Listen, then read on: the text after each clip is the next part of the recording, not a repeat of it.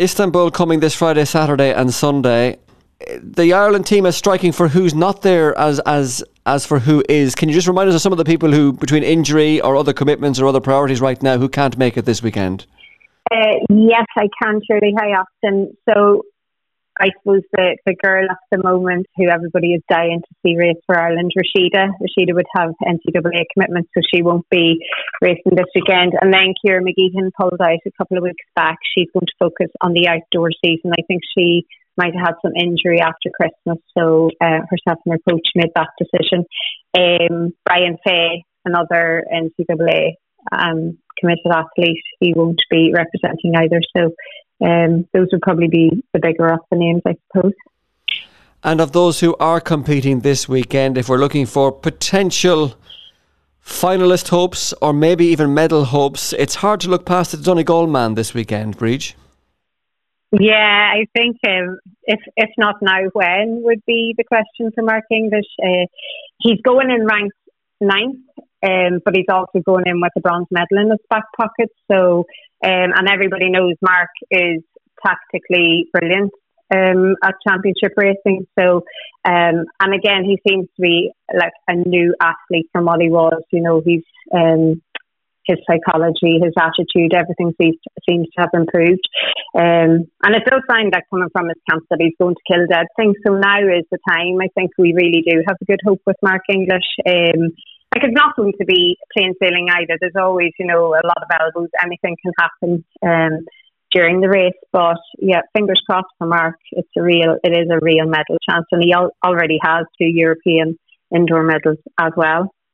And he seems to have timed his preparations for these championships very well. Had a great run in Madrid last week and at the National Indoors regaining the 800 metre title.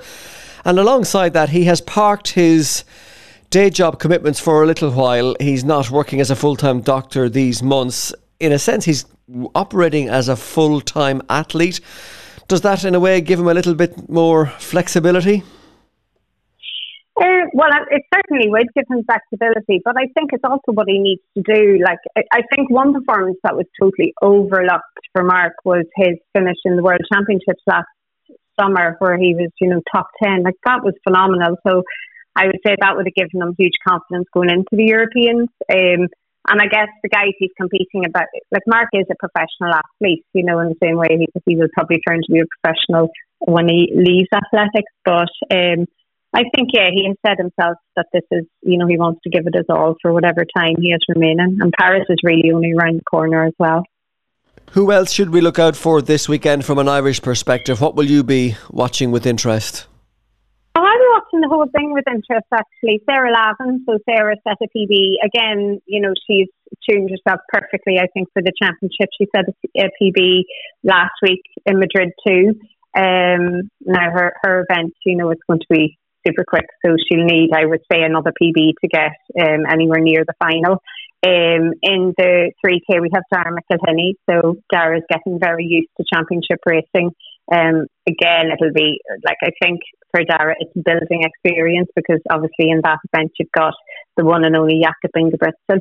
Um, I'm looking forward very much to the 1500 meters. Um, I always have uh, I always have great time for Andrew Coscoran. So he set an Irish record last weekend over in Birmingham.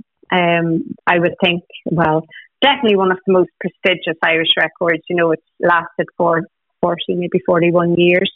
Um, and the men, you know, the times that he beat were belonging to Marcus O'Sullivan and Ray Flynn.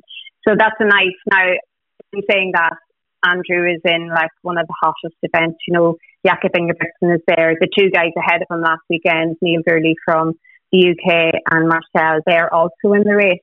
But I think from last weekend, Andrew, you know, he might have renewed confidence in himself. Like he raced brilliantly, if anybody saw it. So, um, yeah, hopefully anything can happen.